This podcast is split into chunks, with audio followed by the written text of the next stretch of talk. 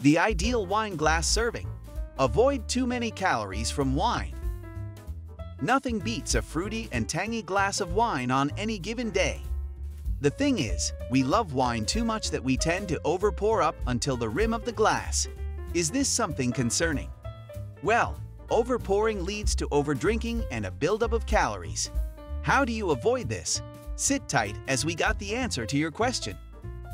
Before we continue, be sure to subscribe to Advanced Mixology for awesome cocktail recipes, fun facts about your favorite drink, and bartending tips.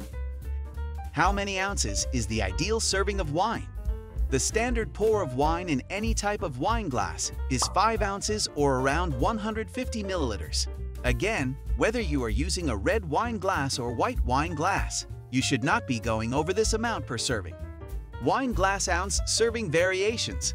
Although the standard pour in wine glasses is 5 ounces, this can vary depending on the purpose of the pour. Dessert wines.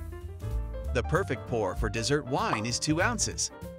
This is relatively small, but just like desserts served in cute sizes, dessert wines should also be enjoyed in small portions. Fortified wines.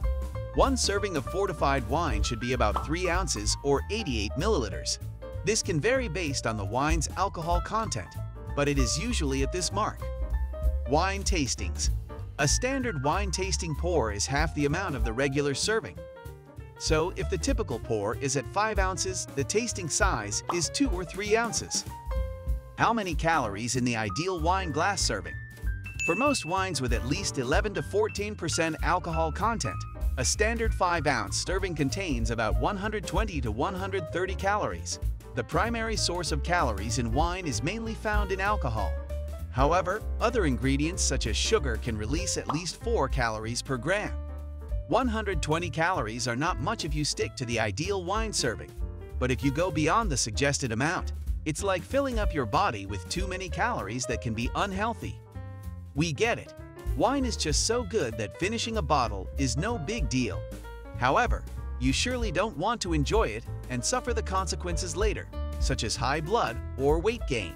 So, the best thing to do is to drink in moderation. Check out the description box for more related content.